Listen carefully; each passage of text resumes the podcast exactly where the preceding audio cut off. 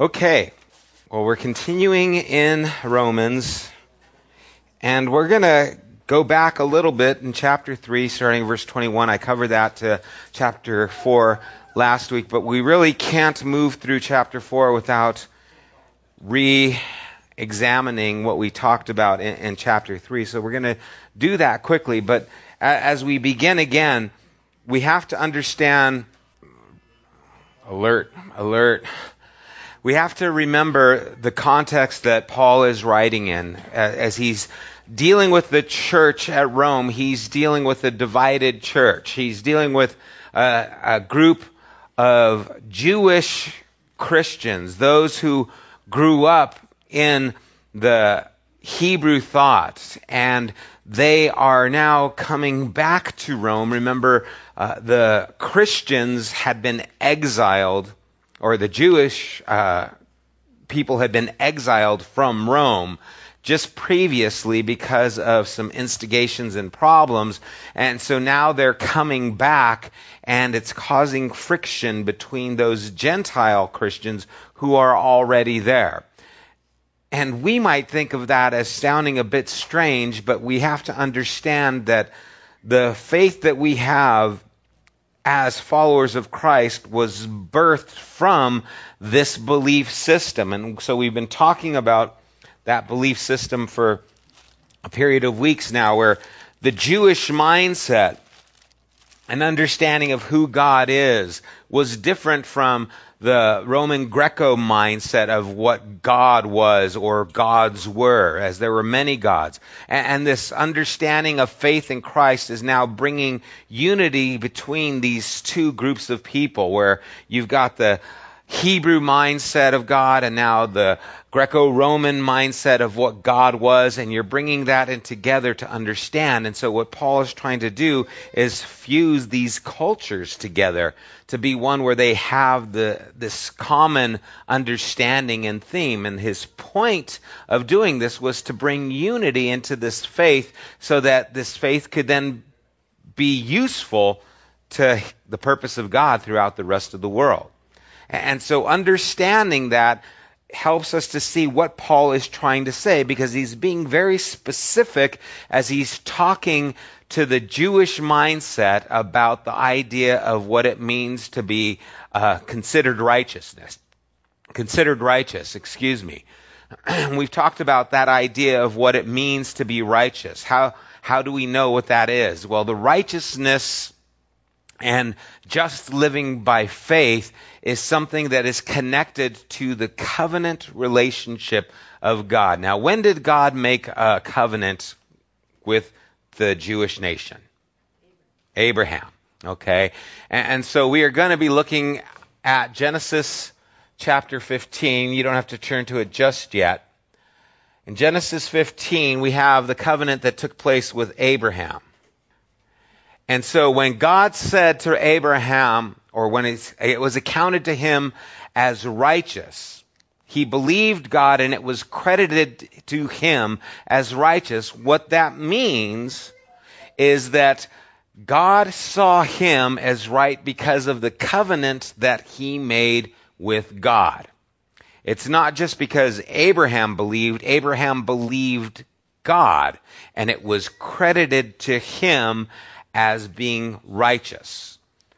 And so it wasn't just that Abraham was righteous, it was that Abraham believed what God told him. What did God tell him? He said, I am going to bless you. I am going to use you, and through you, all the nations of the earth are going to be blessed. And so that's kind of the starting point that we're beginning. And just to start off, we're going to go quickly, chapter 3, verse 21. It says, But now, apart from the law, the righteousness of God has been made known. Now, apart from the law is the Torah. Apart from the Torah, that law that was given to the Hebrew nation. So the Torah, the law, came after the covenant that God made with Abraham. And so he's saying here that apart from the law, the righteousness of God had been made known. And remember, it's the righteousness of God, not the righteousness from God. And it's very important because this is what he's building on. The righteousness of God has been made known, to which the law and the prophets testify. So the law, the Torah, and then the prophets that would come later on all testify to this point where God made an agreement with Abraham. They're declaring what God has done. The law is going to build on that understanding. This righteousness, verse 22, what righteousness? The righteousness that belongs to God, the righteousness of God through faith. This righteousness is given through faith in Jesus Christ, or the faith of Jesus Christ. It's real important that we understand that the righteousness comes through the person of Jesus Christ. To who to all who believe, there is no difference between Jew and Gentile, for all have sinned and fall short of the glory of God. So, this righteousness, the righteousness that is of God, has been given in faith through Jesus Christ, or of Jesus Christ. Israel had been unfaithful with dealing with the sin of the world, and so they weren't the light of the world, and so God gave the promise, said, I'm going to bless you. Well, the nation was given the law. They failed to keep the law, and so they failed in their responsibility. But Jesus fulfilled that responsibility. The faithfulness of Jesus Christ, that's how God is going to bless the world to all who believe. There is no difference between Jew and Gentile. And you're going to hear this theme, Jew and Gentile, to all who believe. And he's talking about Jew and Gentile. That's again, the platform that we're talking about. That's the division. There's a lot of racial division, a lot of prejudice that's taking place at this time. The Jews want nothing to do with the Gentiles. They're considered unclean. The Gentiles want nothing to do with the Jews. They don't like their laws. They don't want to have to eat kosher food. They like bacon and other things. Okay, they're they're used to their way of living and they're not wanting to change. And so there's this tension that's there. Well, we believe in Jesus. We don't need your Jewish laws. Well, we are Jews, and so we have the history, and so you have to believe the things that we believe because we're the foundation of your faith. And that's the problem that's taking place here. And so Paul is saying it's the righteousness of God, it's the righteousness of Jesus, and there is no difference between Jew and Gentile. All have sinned and fallen short of the glory of God. And what was the glory of God? The glory of God was the dominion over. And remember, Adam was given dominion. He had the glory that came from God, created in God's image, because he was to rule the world. The nation of Israel was to have the glory of God. God gave them his law, but they failed to keep the law.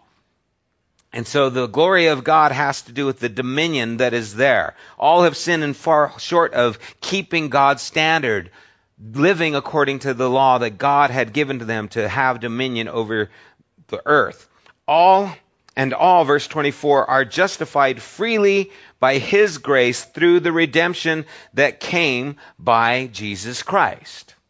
And so we all had to go back to the place where God is fulfilling the covenant that He made with Abraham, but He did it through the person of Jesus Christ. Verse 25, God presented Christ as a sacrifice of atonement, and through the shedding of his blood to be received by faith. He did this to demonstrate his righteousness. Whose righteousness? God's righteousness. Now, why is the shedding of blood demonstrating God's righteousness? Why do you think? How is that demonstrating God? Well, isn't God already righteous? How is the shedding of blood demonstrating God's righteousness? Again, it goes back to the agreement that God made with Abraham. God is keeping his covenant. And so the shedding of blood, Jesus giving his life, is fulfilling God's promise to Abraham and it's proving that God is righteous. And so that's the mindset that's going on because in his forbearance, he had left the sins committed beforehand unpunished. He didn't deal with the sin of Israel completely. Yeah, they were in exile, but he had to deal with them. How did he deal with them? He dealt with, dealt with them in the person of Jesus, fulfilling his part of the agreement because in his forbearance he had left those sins committed beforehand unpunished. Verse 26, he did it to demonstrate his righteousness at the present time. And so he's demonstrating his righteousness at the time that Paul is writing. And remember, this idea of righteousness is an eschatologic, eschatological term. It has to do with God making things right. Well, in the Hebrew mind and in many Protestant minds today, the idea of God making things right is going to happen somewhere after the end of the world and God comes back. And Paul is saying he's made it, he's made it right at the cross in the person of Jesus. That's when God's righteousness was demonstrated. Why? Because he dealt with sin and he made it right then. Not at the end of all things. He made everything right then, which is going to be something that we have to deal with again later through this book.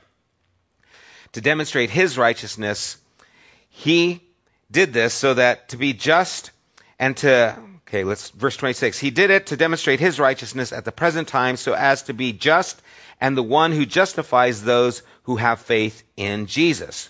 Where then is boasting? It is excluded. Now, what would they boast in? What are you boasting in? What is the person going to boast in?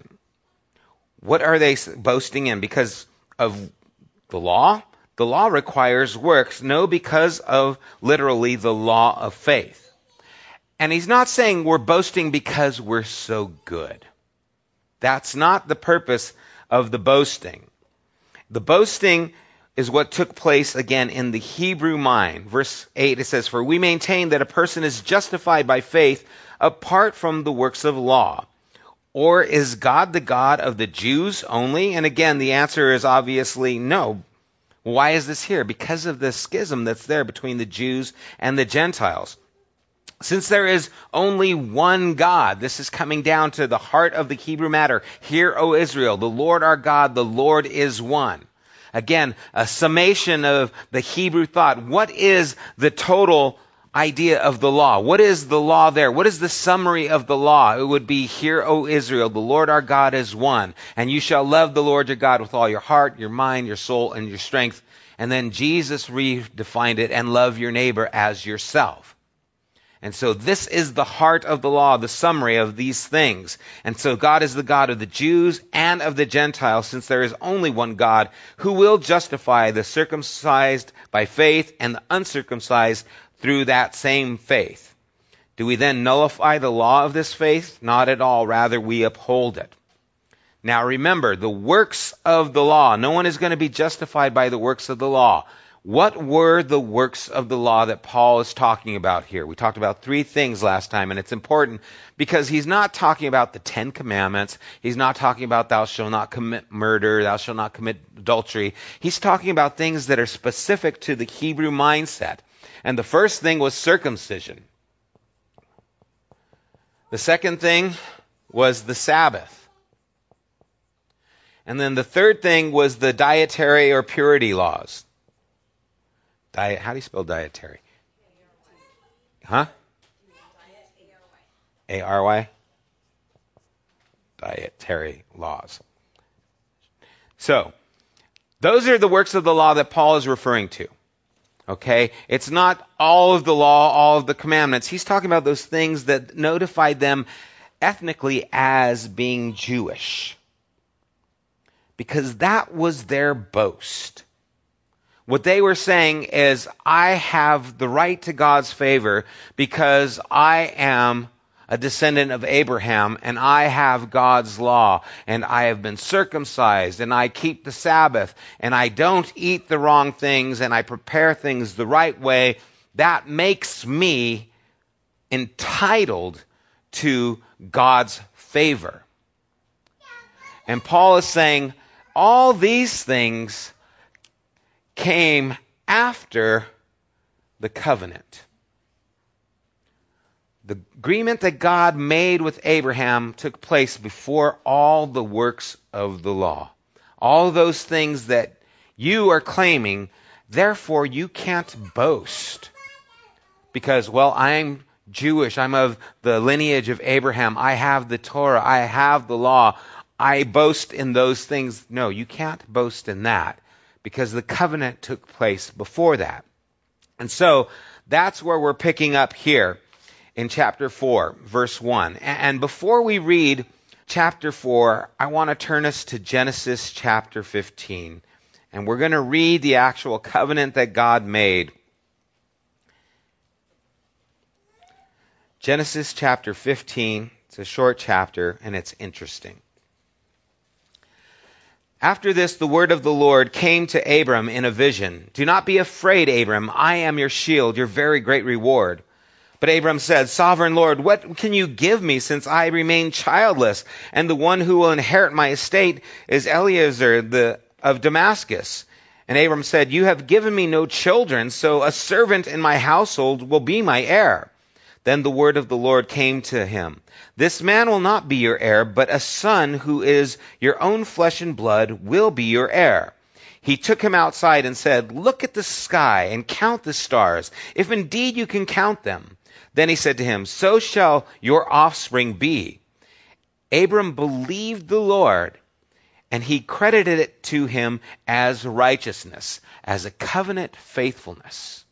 It's important to understand that's the terminology that's being used. Verse 7 it says, So also, so he also said to him, I am the Lord who brought you out of Ur of the Chaldeans to give you this land and take, to take possession of it.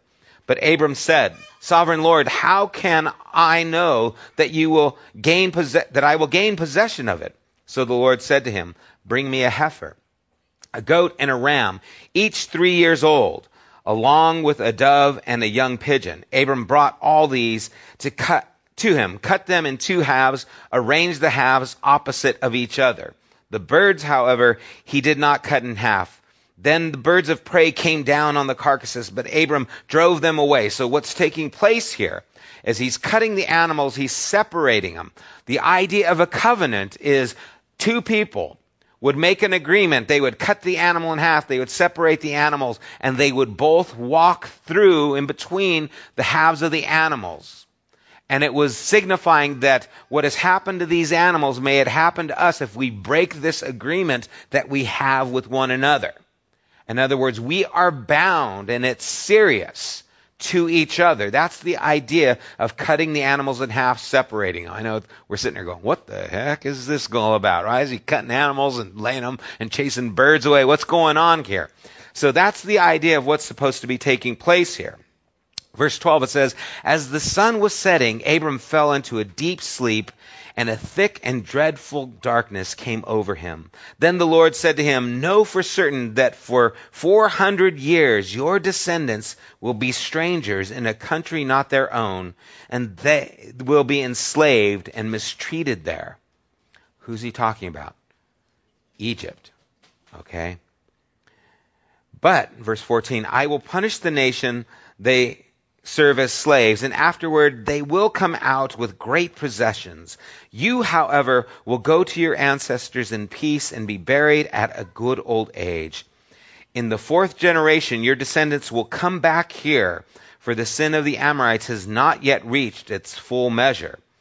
When the sun had set and darkness had fallen, a smoking firepot with a blazing torch appeared and passed between the pieces. On that day, the Lord made a covenant with Abram and said, To your descendants I will give this land from the Wadi to Egypt of the great river Euphrates, the land of the Canaanites, Kezites, Kadmonites, Hittites, Perizzites, all these other people. Um, and so, something that's interesting to notice in this covenant that's being made, where this light, this flashing fire pot goes through and the passes through these pieces of animals. Abraham didn't walk between them, only the Lord did. God is the one who upholds both ends of this covenant. God is the one responsible not only for his part, but he's actually taking responsibility for Abraham's part which is important because the covenant that God makes with Abraham, if it was up to Abraham, well, then his descendants would have to fulfill and keep the covenant. Well, they didn't. God gave them a law. They couldn't keep the law. They went into idolatry. There was all kinds of immorality. And so they fell. The Babylonians took them. And, then we see that they were Persians conquered them. We see now here they're living and the Romans have conquered them and the Egyptians had conquered. I mean, man, if they're God's people, they sure live in, you know, slavery for a long time. What's going on? They did not keep God's command. And so God would use these to show them the error of their ways. You, you've disobeyed my law, and so you go into the hands of others because you wouldn't serve under my rule. If it was up to Abraham's children, the covenant would have fallen apart. And that's why they were in exile. But what God did is that I am going to make and raise up a faithful Israelite who will keep that part of the program, and that was who Jesus was the faithful Israelite. So let's go back now to chapter 4. This chapter that we read is what Paul is referring to. Okay? This is what Paul is talking about as he's dealing with the idea of the covenant and the faithfulness of God. It's from Genesis chapter 15. So in chapter 4, he says, What then shall we say that Abraham, our forefather, according to the flesh, discovered in this matter? And really, this is such a strange verse and the way it's written out. What we really need to have it written out and saying is, What shall we say then? Have we found Abraham to be our forefather according to the flesh? What's the answer to that? It's no. He's not our forefather according to the flesh, especially if you're in Rome and you're coming from a different background. He's not my forefather according to the flesh.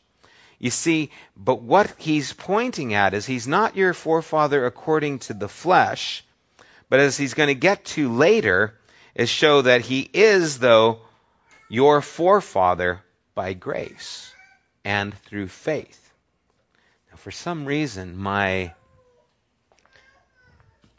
Kindle did not update which all my notes were on, and that's not a good thing. So let me see if it's updated on my phone. Otherwise, my memory is going to be called into question here. And so let's read verses 1 through 8. What then shall we say that Abraham, our forefather, according to the flesh, had discovered in this matter? If, in fact, Abraham was justified by works, he had something to boast about, but not before God. What does Scripture say? Abraham believed God, and it was credited to him as righteousness. Now, to the one who works, wages are not credited as a gift, but as an obligation. However, to the one who does not work but trusts God who justifies the ungodly, their faith is credited as righteousness. David says the same thing when he speaks of the blessedness of the one whom God credited righteousness apart from works. Blessed are those whose transgressions are forgiven, whose sins are covered. Blessed is the one whose sin the Lord will never count against them. And, and so we see that Paul is picking up here right where he left off, or where Genesis 15 leaves off. Bear with me a second while I get my notes. I thought they would be here, but they're not. Oh, technology, you betrayed me.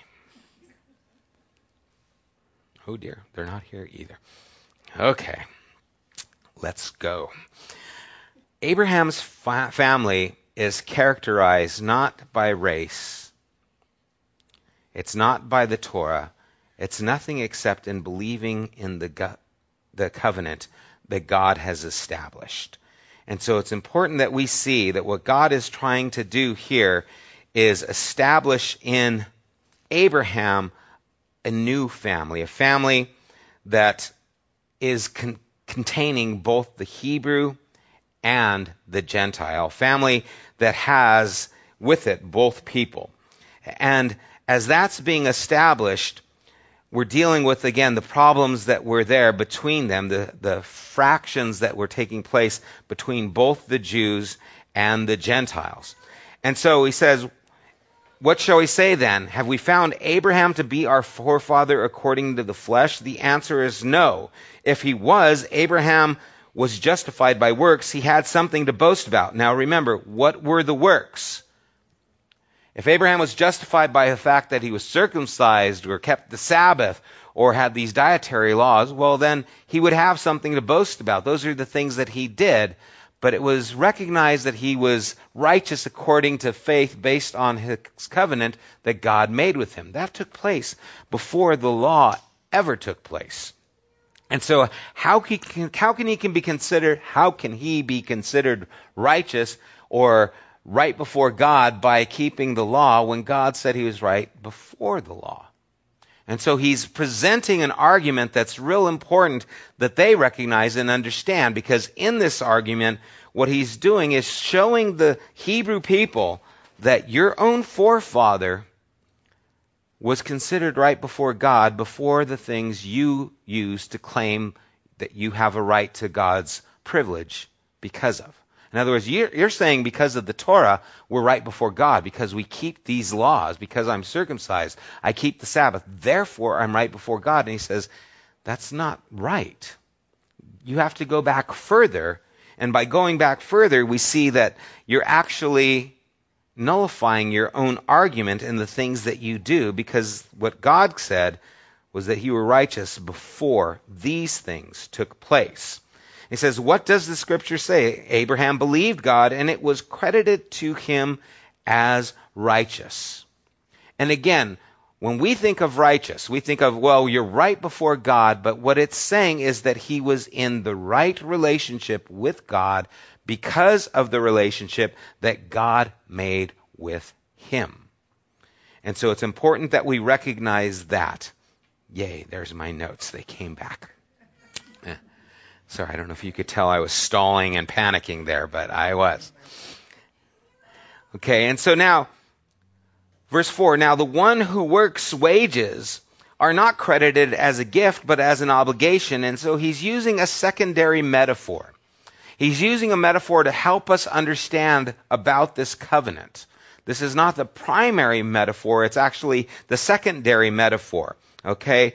Those who work wages are not credited as a gift, but as an obligation. However, to the one who does not work, but trusts God, who justifies the ungodly, their faith is credited as righteous.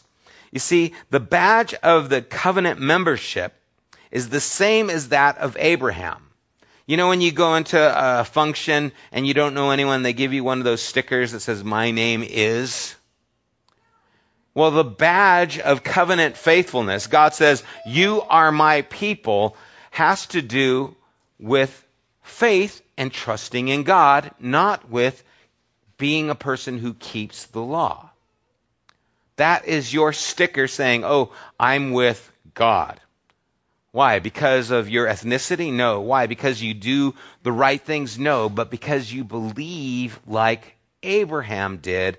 Therefore, he gives you that covenant badge membership that says, I belong to him. And then he gives another illustration that David used in the Psalms. And it's so interesting because he says, Blessed is the one whom God credits righteousness apart from his works. Blessed are those whose transgressions are forgiven, whose sins are covered. Blessed is the one whose sin the Lord will never count against them. Isn't it interesting that this example is found in the Old Testament? You know, I've always thought, how can the Old Testament have these kinds of claims when Jesus had not yet come? How could David talk about blessed is the one to whom God does not impute sin? How can he claim that? That's our promise, isn't that? How can this be true of an Old Testament person how is it true? It's true through the promise God made with Abraham. And so they have claim to it because of what God did. We have claim through it because of what God did ultimately in Jesus. But it's the same promise.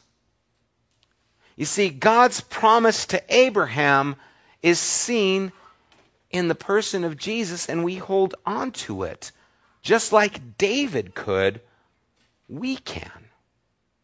Why? Because it was God's faithfulness, because it was God's promise, because God kept that covenant, because God walked through that those two animal parts. As strange as that seems, God is the one who kept those promises. And so David could say, Blessed is the man to whom God doesn't impute sin, whose sin will never count against him. How can you say that, David? You have to atone for your sins. You have to keep the law. No, David knew that it was God's promise. And we're seeing here that God's intention all along was this covenant relationship. You see, God did not promise Abraham, give the Hebrew people the law, but you know, they didn't keep the law, so God said, okay, scratch that. Let me start over. I'm going to do something through Jesus. That's not the way it's working. God's intention all along is I'm going to make an agreement with you and I am going to keep the agreement with you. Yes, I have called you to be the light to the nations, to bless the world. Remember, they were entrusted with the oracles of God. You're entrusting someone to do something. If I were to entrust Kathy to give a message to Mike, is the message for Kathy? No, it's for Mike. I'm entrusting her to give the message. Well, the nation of Israel was entrusted with the law of God for themselves? No, to be an example to the world. But they failed. They couldn't do it. God didn't say, well, I better find another way. God said, well, I am still going to do it. But it's going to be done through the person of Jesus now instead of through the entire nation. And so he goes on in verse 9, and we'll read 9. Let's read 9 through 12. Is this blessedness only for the circumcised or also for the uncircumcised? We've been saying that Abraham's faith was credited to him as righteousness. Under what circumstances was it credited? Was it after he was circumcised or before? It was not after, but before. And he received circumcision as a sign, a seal of the righteousness that he had by faith while he was still uncircumcised. So then, he is the father of all who believe, but not but have not been circumcised, in order that righteousness might be credited to them. And he is then also the father of the circumcised, who not only are circumcised, but who also follow in the footsteps of faith that our father Abraham had before he was circumcised. And so, he is pointing out to them the order of things. Now, you have to, again, enter into the time and what's taking place.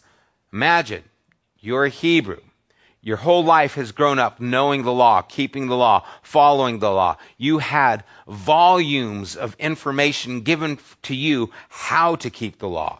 Well, how am I to keep the Sabbath? What does that mean? Well, you know, you're not supposed to work on the Sabbath. Okay, what does it mean not to work? What happens if I have a donkey and a donkey falls into the pit? Is it work to go and get my donkey and take it out of the pit? Well, yes, that's considered work, but it's also in the law that I am supposed to preserve and care for my animal. So how am I, am I breaking the law by not helping them? And so they'd have volumes written just about those kinds of things. Can you keep the law? Should you keep the law? What about this? What about that? And you know, we do the same thing it would be surprising, but Christians have made the New Testament a new Torah. Well, can you go to the movies? You know, there was a time where if you played cards, it was sinful. Or if you went to the movie theaters, it was wrong. Well, you can go to the movies, but it has to be rated G. Well, I don't even, are there any movies rated G anymore? It has to be rated PG. You know, well, what if you're over 13? Is it PG 13? Okay, well, you can't go to. I remember at a men's conference one time, someone says that they will not go to any R rated movies. And this becomes their new Torah. This is how we're going to show that we're right before God because we won't go to any R rated movies. Then the Passion of the Christ came out and it was rated R and they went to it. Oh no.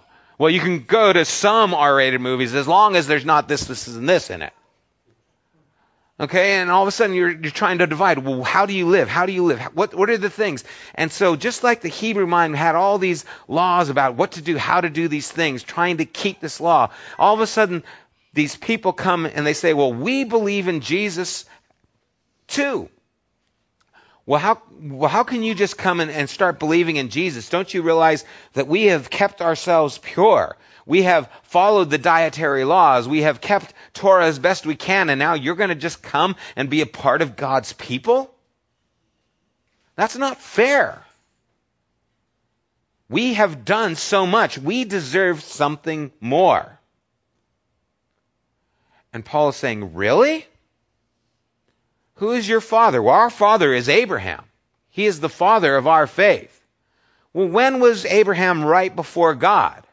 It was before all of this.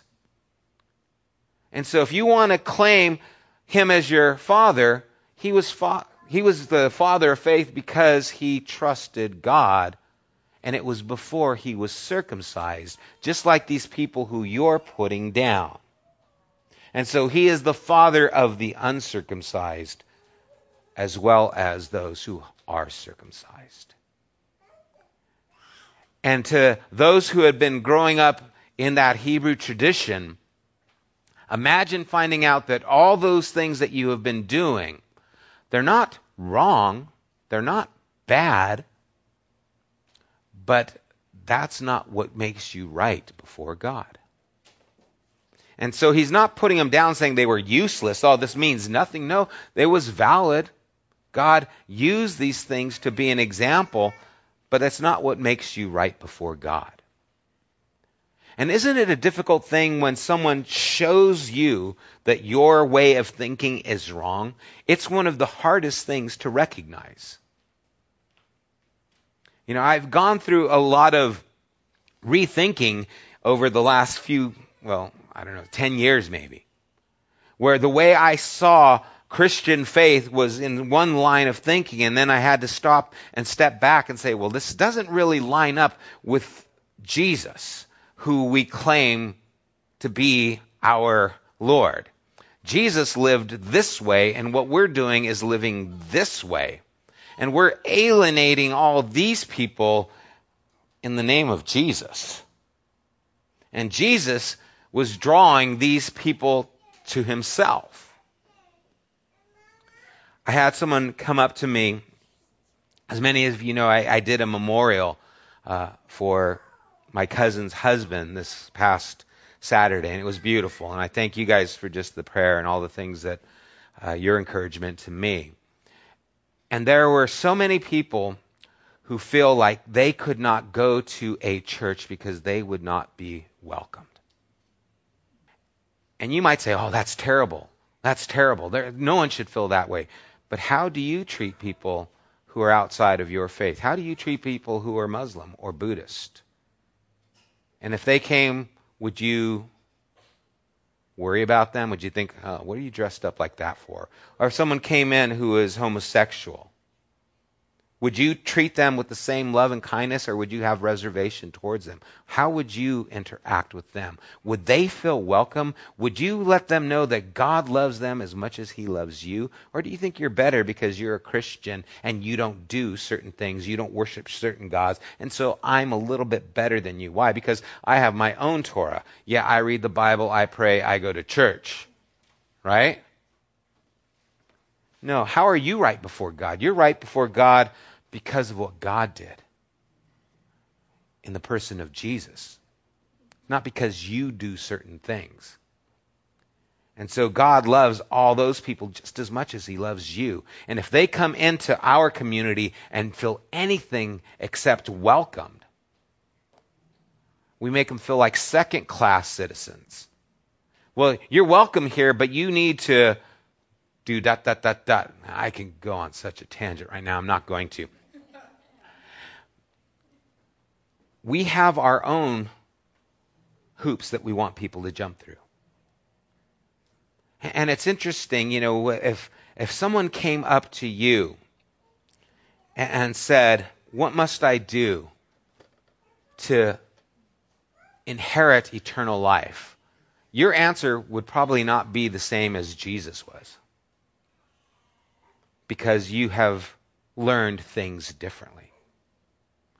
When someone came up to Jesus and said, Master, what must I do to inherit eternal life? He didn't say, Well, you need to repent of your sins, accept me as your Savior. Have a little altar call. Why don't you come down? Raise your hand right now.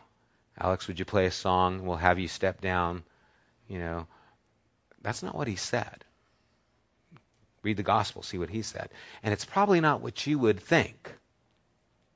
And you start seeing that we start putting divisions here and start thinking of things differently than the way Jesus himself thought of things. Because we get in our own tradition, and it's common for people. Okay, I better stop. Um, verse 13 to 17. It was not through the law that Abraham and his offspring received the promise that he would be heir of the world, but through the righteousness that comes by faith. For if those who depend on the law are heirs, faith means nothing and the promise is worthless, because the law brings wrath. And where there is no law, there is no transgression. Therefore, the promise comes by faith so that it may be by grace and may be guaranteed to all. Abraham's offspring, bless you, is not those who are of the law. And remember, when he says of the law, he's talking about the Hebrew ethnicity, those who were given the Torah. It's not those who are of the law, but also to those who have faith in Abraham. He is the father of all of us.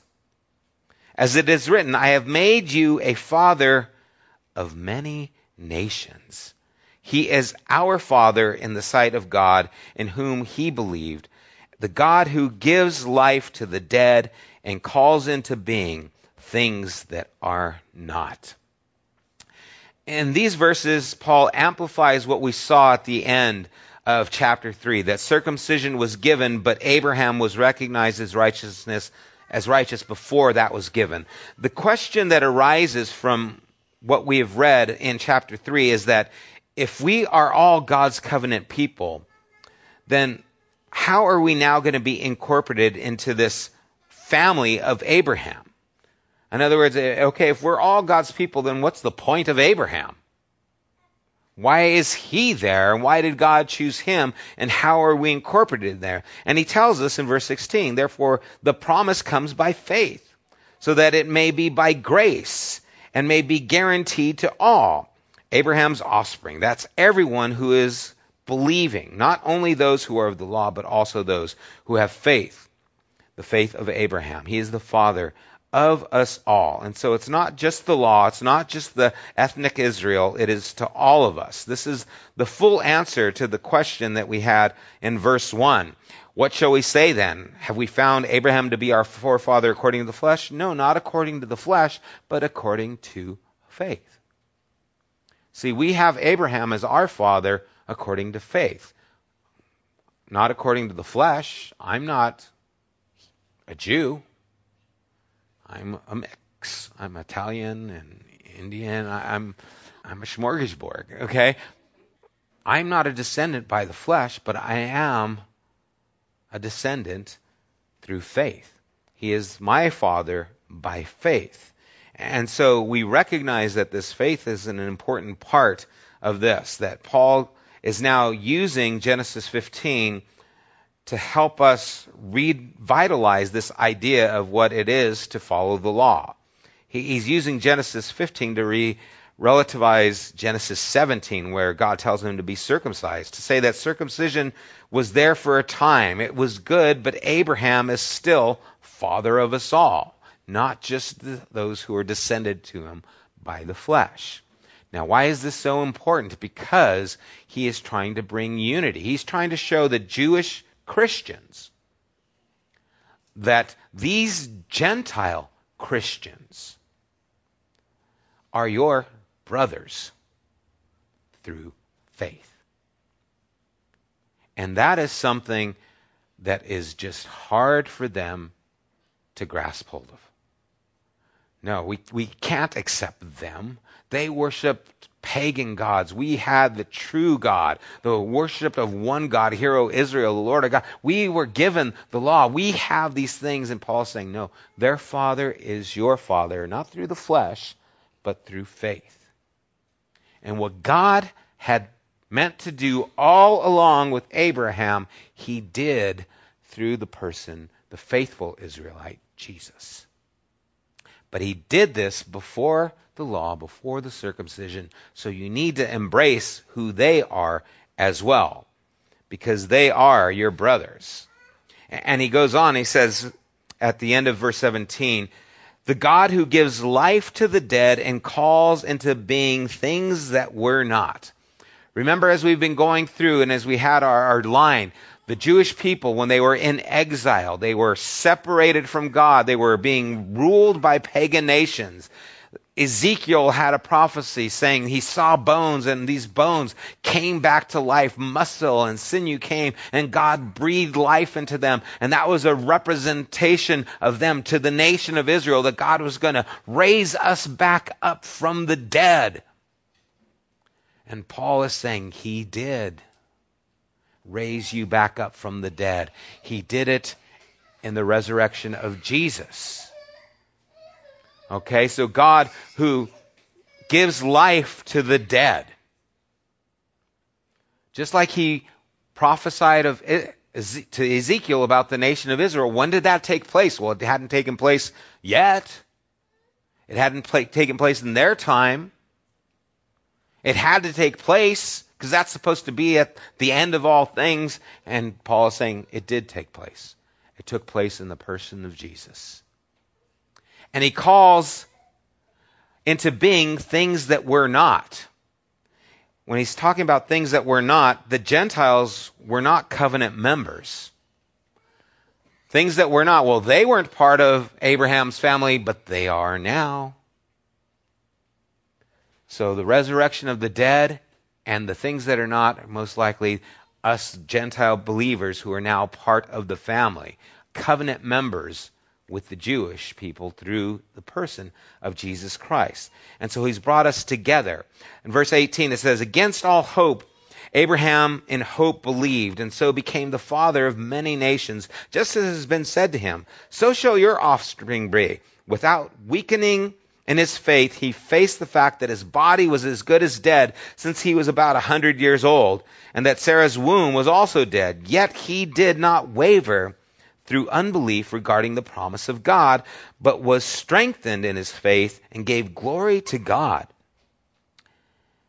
being fully persuaded that God had power to do what he had promised. This is why it was credited to him as righteousness. This is why he is part of that covenant membership. This is why he got the badge. This is why he has the little nameplate that says, I am a covenant member with God, because he trusted God and he grasped the true nature and promise of God, that God was the life giver, that God could fulfill the promise even though his body could not.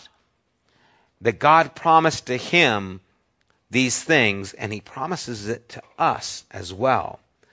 The words, it was credited to him, were not written for him alone.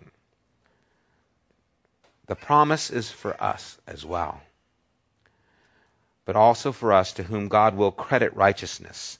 For us who believe in him who raised Jesus our Lord from the dead, he was delivered over to death for our sins, and he was raised to life for our justification. Promise always included faith, not merely the law, because the promise always envisioned the entire world. Through you, all the nations will be blessed. The promise God gave to Abraham wasn't just for the Jewish people, it was for the whole world. God has always planned on a single worldwide family. Abraham is the father to us all, not just according to the flesh, but according to faith. Remember, what Paul is trying to do here is amazing. He is developing colonies of a new humanity a humanity that is in Jesus Christ, a humanity that is not Jew, not Gentile, not male, not female, not free, not slave. One in Christ, one through what Christ has done, one in faith. And who is this God who made the promise? It's the God of Abraham. God who gives life to the dead, calls into being things that were not. God who is doing the impossible. Abraham's faith is the truly human stance. He believed in God, the life giver, and so do you if you believe in the gospel. You see, when we believe in what is the gospel, Jesus is Lord. When we believe in the gospel, we believe in the same life giver that Abraham believed in. We have the same hope that Abraham had. But we're seeing the fulfillment of it. Abraham was given the promise. Jesus is the answer to the promise. And that's where we pick up. That's where we come in. And so he's summing up the death and resurrection of Jesus as means of dealing with sin and establishing a new people of God. Jesus is the fulfillment of the promise of God. God had to deal with sin. He did. He did it through the person of Jesus. The nation of Israel had to deal with their disobedience. They were. They were put into exile. But they weren't able to rectify things. God was through the person of Jesus. Paul has now put Christian faith as the new badge, the new covenant member, membership into the the map. He's saying, okay, I, have got a new name tag for you, and it includes the name Jesus. You are under Christ. That's your new membership into the covenant family of God. You're now on the map of Abraham's faith and shows that Abraham's faith was the true covenant faith all along. And what we're seeing here is what God has said. God has indeed called out a people for himself being faithful to his covenant in the Messiah Jesus, and creating a worldwide family. Jesus is the means whereby the Creator has created the true covenant family. That's what we've been talking about the last few weeks. The preaching of the gospel of Jesus is the means of revealing to the world this covenant faithfulness and creating this new family. Jesus is what is uniting us in purpose. Jew and Gentile. We are left with certain questions that Paul is going to then answer. He's going to ask us then, how is this advancing the mission of unity? How is this going to take place? How can we, in this declaration of what's taken place, how can we be clear and reflect who God's Son is? And what's God's purpose then for Israel? Is there still a purpose for the nation of Israel, or is has that changed? What do you guys think? Think about it, because we're going to have to answer that. Has it changed? Might be surprised at the answer. Any questions? Yes. It's the law. Um, the Torah the Torah is the first five books of the law. Yeah, the Hebrew scriptures. Moses and other people who wrote that Moses probably copied and put down in there. Any other questions? Any thoughts on this? Think about this as we move forward. Just even that question I asked. If God has made us one, there's neither Jew nor Gentile. Are we still trying to make a separation of Jew and Gentile when we say that the nation of Israel has a further purpose? Aren't we saying that? Then why did, what was the purpose of making us one if there's still a secondary purpose? Something to think about. Okay. Do, is there something more that needs to be added to what Christ has done? Everyone says no, right? No, you can't say that. No, that's enough. Then what are we trying to do when we bring the nation of Israel into another place? Do they have something else to do? Because I know a lot of us have heard that. Just asking a question so that you can process it in our mind, because I think Paul is taking us somewhere else through this book. And it's real important. The whole idea of covenant faithfulness is at the heart of this book. That's why you keep hearing that term over and over again. Because that's what he's dealing with. And that's going to be real important when we get to chapters 9 through 11. When he starts talking about things like Jacob have I loved and Esau have I hated. What the heck are you saying? Do you love some people and hate other people, God? He's still dealing with covenant faithfulness. That question.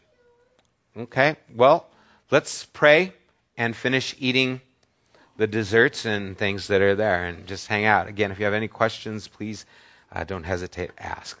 Father, thank you again for the important things that are expressed in this book. Father, things that we need to embrace today and maybe on a little bit different level, Lord, where there was tension between Jew and Gentile. Father, I think there's tension in the Christian world today. There is so there is such a lack of unity, Lord. We don't see ourselves as one humanity. We we've divided ourselves in so many places in so many ways, and I think it's to our own detriment. Lord, may we embrace the things that are important. May we let go the things that aren't. May we not make a new Torah that we follow. May we embrace what you have done through Jesus. And may we make that good news known to everybody. And so help us, Lord, to understand more fully what it means when we say the gospel. What, what is that good news? What does it mean that Jesus is Lord? It's not just a term, it, it's connected to not only the person, but to the Messiah, to Christ, someone who is promised, someone who is the fulfillment of a promise that you made to Abraham and to the human race a long, long time ago. Lord, may we understand these things fully so that we could share them more clearly and more effectively. And we do ask these things in Jesus' name. Amen.